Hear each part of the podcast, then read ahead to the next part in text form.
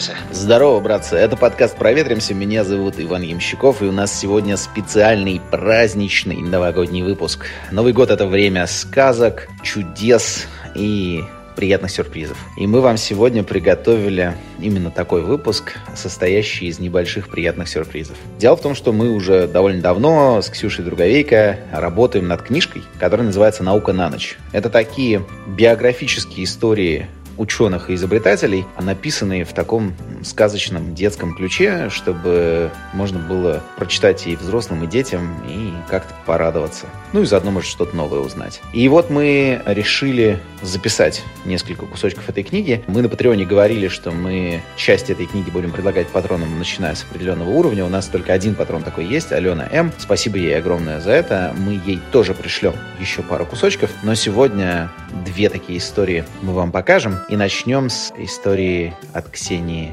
Друговейка. Сказка о том, как один мальчик отказался ходить по струнке. Родился однажды в Италии мальчик Галилео Галилей. В его время страна эта состояла из множества отдельных государств. Италия напоминала кастрюлю бурлящего супа министроны, куда накидали разных королевств, герцогств и республик. Мало того, что они враждовали друг с другом, в итальянский суп то и дело совали ложку испанские и французские короли и вылавливали кусочки повкуснее, захватывая власть над каким-нибудь регионом. Они бы с радостью съели всю кастрюлю, но у итальянцев был папа римский. Папа сидел в Риме, но был духовным главой всех католиков мира, а католиками были почти все жители Европы, и имел право отгонять прожорливых королей от плиты. Те, правда, боялись его гораздо меньше и слушались гораздо реже, чем ему хотелось. К тому же папа был слишком занят главным делом. Он следил, чтобы суп окончательно не выкипел и не подгорел. Маленького Галилео папины дела, конечно, не очень занимали. Ему хватало споров с собственным папой, композитором и музыковедом Винченцо Галилеем. Галилеи были семьей знатной, но бедной, потому отец будущего ученого очень надеялся, что тот станет доктором. Эта профессия гарантировала хороший доход. Поступив в университет города Пизы, первые пару лет Галилей прилежно изучал медицину. Но скоро понял, что математика и физика ему куда интереснее. И отчасти виноват в этом оказался все тот же Винченцо Галилей. Музыкальная теория, которой тот занимался, считалась тогда разделом математики. Обучая сына игре на разных инструментах, папа заодно знакомил его с математическими законами музыкальной гармонии. Также они вместе оценивали звучание музыкальных струн разной длины и толщины, натянутых с разной силой. Эти опыты помогли старшему Галилею вывести новые правила гармонии, а младшему заинтересоваться физикой и оценить, как важны для этой науки эксперименты. В университете Галилей провел три с половиной года, но так его и не окончил. Родители не могли больше оплачивать обучение. Это не помешало юноше через несколько лет стать профессором того же университета. Ведь он уже был известен как талантливый изобретатель. Среди созданных им приборов и гидростатические весы, и пульсометр, и телескоп с 32-кратным увеличением, и микроскопы, и термоскопы, часы с маятником, а еще такая интересная штуковина, как геометрический военный компас, который помогал осуществлять денежные расчеты, устанавливать расположение войск на поле сражения, определять лучший объем заряда для пушек разного калибра и делать кораблестроительные чертежи любого масштаба. Пока Галилей занимался физикой, и папа, и папа были вполне им довольны. Неприятности начались, когда ученый взял моду витать в облаках и разглядывать, что прячется за ними. До Галилея почти все были уверены, будто на небесах все постоянно и неизменно. Земля считалась центром Вселенной, ведь так решил древнегреческий ученый Аристотель. И люди на долгие века уверились, что вокруг нашей планеты непрерывно вращаются Солнце, Луна, пять планет и все-все звезды. За 20 лет до рождения Галилея в этом усомнился польский ученый и священник Николай Коперник. Он наблюдал за небом невооруженным глазом и вел математические расчеты. Но ему хватило и этого, чтобы увидеть главное. Именно Земля совершает суточный оборот вокруг своей оси и годовой вокруг Солнца. Все планеты находятся на разных орбитах и совершают по ним круговое движение. А расстояние между ними и Солнцем ничтожно в сравнении с расстоянием до неподвижных звезд. Отношение к идеям Коперника сильно ухудшилось во времена Галилея. Как ты уже знаешь, папе тогда приходилось защищать Италию от иноземных королей. Но сами итальянцы считали, что у него это получается как-то не слишком хорошо. Суп продолжал кипеть, закипал и папа. Наконец он решил проявить строгость и напомнить итальянцам, что католическая церковь – это не какой-то там кружок выжигания по дереву, а серьезная организация. Церковь начала бдительно следить за тем, о чем пишут и говорят известные ученые. Проверялись не только новые, но и старые книги, если о них вспоминал какой-нибудь влиятельный мыслитель. О Копернике вспомнил Галилео Галилей – да еще и начал защищать его теорию, обнаружив ее подтверждение с помощью телескопа. Тут богословы перелистали сочинение давно покойного поляка и решили, что оно противоречит Библии. Его занесли в специальный список запрещенных книг, а Галилею посоветовали получше протереть телескоп. Галилей попытался обхитрить папу Урбана VIII. Он издал книгу «Диалог о двух главнейших системах мира», написанную в форме беседы трех приятелей. Сальвиати, сторонника Коперника, Симпличо, последователя Аристотеля, и Сагреда, который пытался разобраться, кто из них прав. После четырехдневного разговора герои Галилея как будто бы не пришли к согласию, но для читателя явным победителем спора выглядел Сальвиати. Когда диалог попал в руки папе, тот пребывал в ужасном настроении. Он, как обычно, разбирался с испанцами и французами. На этот раз они пытались откусить от Италии Монтуанское герцогство и заодно принесли из Альп чуму, а та быстро охватила соседние регионы. Да еще и личный астролог нагадал папе скорую смерть. В таком состоянии он поверил злым языкам, которые убедили его, будто герой диалога в Симпличо, в переводе с итальянского «простак», это карикатура на него самого. Придя в страшную ярость, Урбан VIII вызвал Галилея на церковный суд. После пяти заседаний, которые растянулись на четыре месяца, католическая церковь принудила Галилея отречься от идеи вращения Земли вокруг Солнца.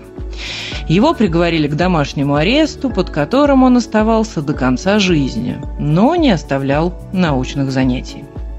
Католическая церковь оправдала Галилея лишь в конце XX века.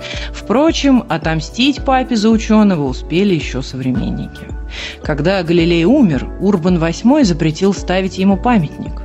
Сам папа пережил Галилея всего на полтора года. И уже через полчаса после объявления о смерти Урбана VIII жители Рима разбили его собственную статую.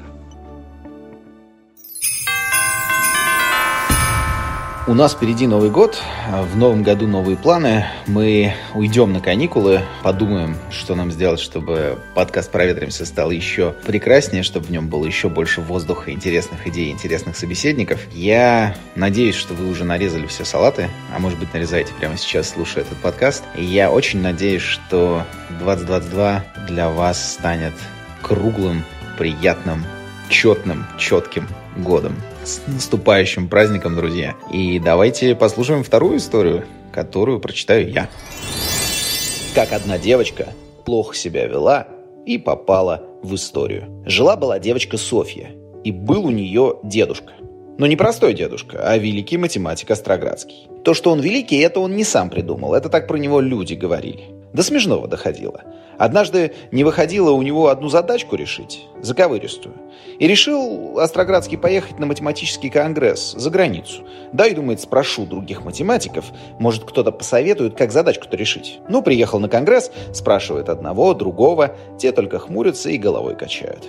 Пригорюнился Остроградский, стал уже собираться в обратный путь, а тут один из математиков, кого он про задачку спрашивал, ему и говорит. «Я только думал над вашим вопросом. Мне кажется, это очень сложная задача. Вам с ней может помочь только один человек». Остроградский оживился, думает, не зря э, так долго мотался-то. Естественно, спрашивает, кто ему может помочь. Ну и получает ответ. «Мсье, вам предстоит не близкий путь. Это задача по зубам только великому русскому математику Остроградскому. Одевайтесь потеплее и удачи вам в снежной России». Ну и смех и грех. Вроде приятно, что за глаза похвалили-то, а с задачей вроде и не помогли. Плюнул тогда Остроградский на конгресс этот, ну и поехал домой, обратно. Задачку, кстати, потом сам действительно решил. Ну, история, впрочем, не про Остроградского и не про то, как он великим был и на конгрессы всякие математические плевался. История про его внучку. Лично она дедушку толком не знала, но характер у нее был тоже непростой. На конгрессы, может, она и не плевалась, но шалила и хулиганила. В общем, с детства подавала надежды. А нужно вам сказать, что математик пишет на всем, что под руку попадается. И бумагу изводит просто в промышленных количествах. Говорят, шведские экоактивисты даже посчитали, что если бы в мире не было математиков, то площадь лицов бы увеличилась в 4 раза. Правда, об этом бы никто не узнал, потому что считать бы никто не мог. И даже числа такого 4 не было бы. Но это тут не важно. А важно тут то, что родители Софьи, хоть и были дворянского рода, людьми были бережливыми. Так что комнату девочки решили обклеить дедовыми черновиками. Ну, вместо обоев. И каждый раз, когда расшалившуюся Софию за какую-нибудь проделку ставили в угол, она рассматривала формулы дедушки. Это только со стороны кажется, что рассматривать формулы – дело скучное. А некоторых людей, между прочим, хлебом не корми, дай формулы порассматривать. Конечно, нельзя быть уверенным, что дело именно в черновиках и часах, проведенных в углу, но у Софьи очень рано появились способности к математике. И решила Софья стать ученым. А в те времена женщине ученым быть не полагалось. Хорошо, что Софья с детства привыкла вести себя неподобающим образом, так что когда родители запретили ей заниматься наукой и сказали, что ей надо замуж, она не растерялась. «Раз надо замуж, схожу замуж, делов-то», — подумала Софья. Только вот отказываться от идеи стать математиком она не хотела. Мужа она себе нашла прогрессивного, понимающего, взяла даже его фамилию — Ковалевская, и махнула в Германию. К самому известному тогда математику — Вирштрассу. Потому что если учиться, так у лучших. Ну и выучилась. Даже диссертацию защитила и захотела после этого стать профессором. Но и тут с первой попытки ничего не вышло. Сам министр просвещения Российской империи сообщил Софье, что ни ее дети, ни ее внуки не увидят момента, когда женщина будет в России профессором. Однако человеку свойственно ошибаться, а министру э, ничто человеческое не чуждо. Буквально через каких-то полвека в России, да и в мире, будет много-много женщин-профессоров. Более того, даже женщин-министров. Софья тоже министру не поверила, но поняла, что в России профессором ей не стать. Однако она не растерялась, ну, потому что умела хулиганить с детства, и решила стать профессором где-нибудь еще. Сказано, сделано. В общем, первая женщина-профессор математики появилась в Швеции, в Стокгольмском университете. И звали ее Софья Ковалевская. Так что если вас ставят за что-то в угол, требуйте, чтобы угол был обклеен черновиками Остроградского. Ну или какого-нибудь другого математика. Глядишь, попадете в историю.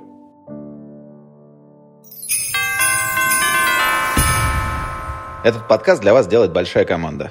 И эта команда состоит не только из меня и Ксюши, но еще и из нашего режиссера монтажа Миши Синельникова. Миша, привет. Слово тебе. Что бы ты пожелал нашим слушателям? Спасибо, Ваня. Что бы я пожелал? Знаете, принято верить в чудеса. Особенно в канун Рождества и перед Новым годом. Но мы здесь с вами говорим про науку, открытия и разные технологии. Поэтому чудеса и волшебство не совсем про нас. А вот случайности – это уже ближе к нашей предметной области. Пусть многие вещи мы и не можем объяснить, но они, правда, случаются. Я хочу пожелать, чтобы было больше приятных и счастливых случайностей – а еще, чтобы вы не только уповали на теории игр и вероятностей, а прикладывали усилия для достижения желанного. Ну и, конечно, благополучия и новых открытий во всех сферах.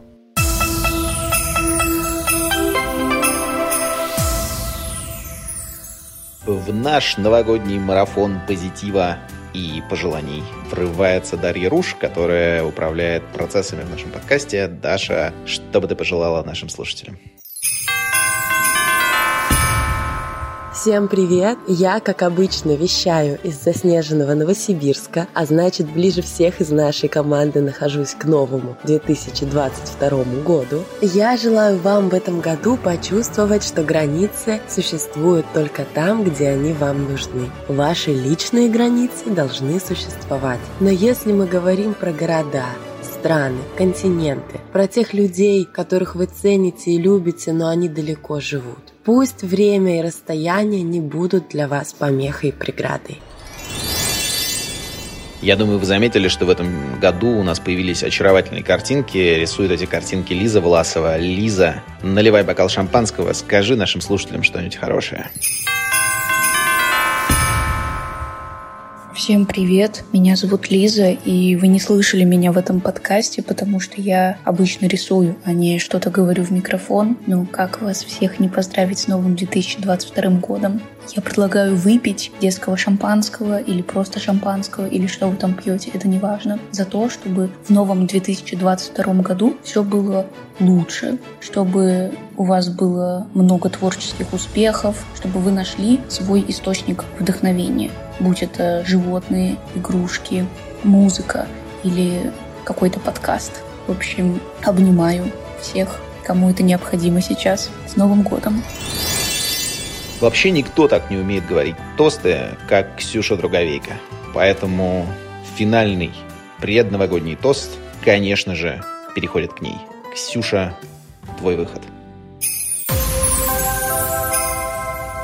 Дорогие друзья, желаю в новом году не лезть в пасть к тигру. А если попадетесь, пусть он окажется бумажным. Держите когти в тонких рукавичках, а хвост трубой и никому не позволяйте его укротить. Миру Мур.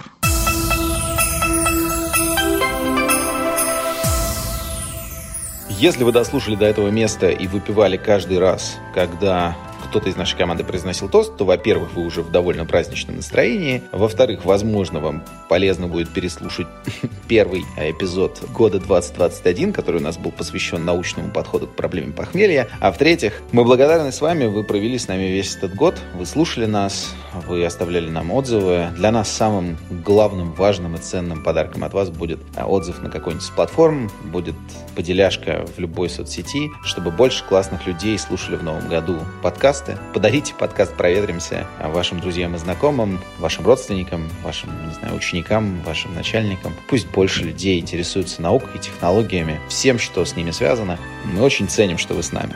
С наступающим Новым годом! Не будьте такими душными. Давайте лучше проветримся.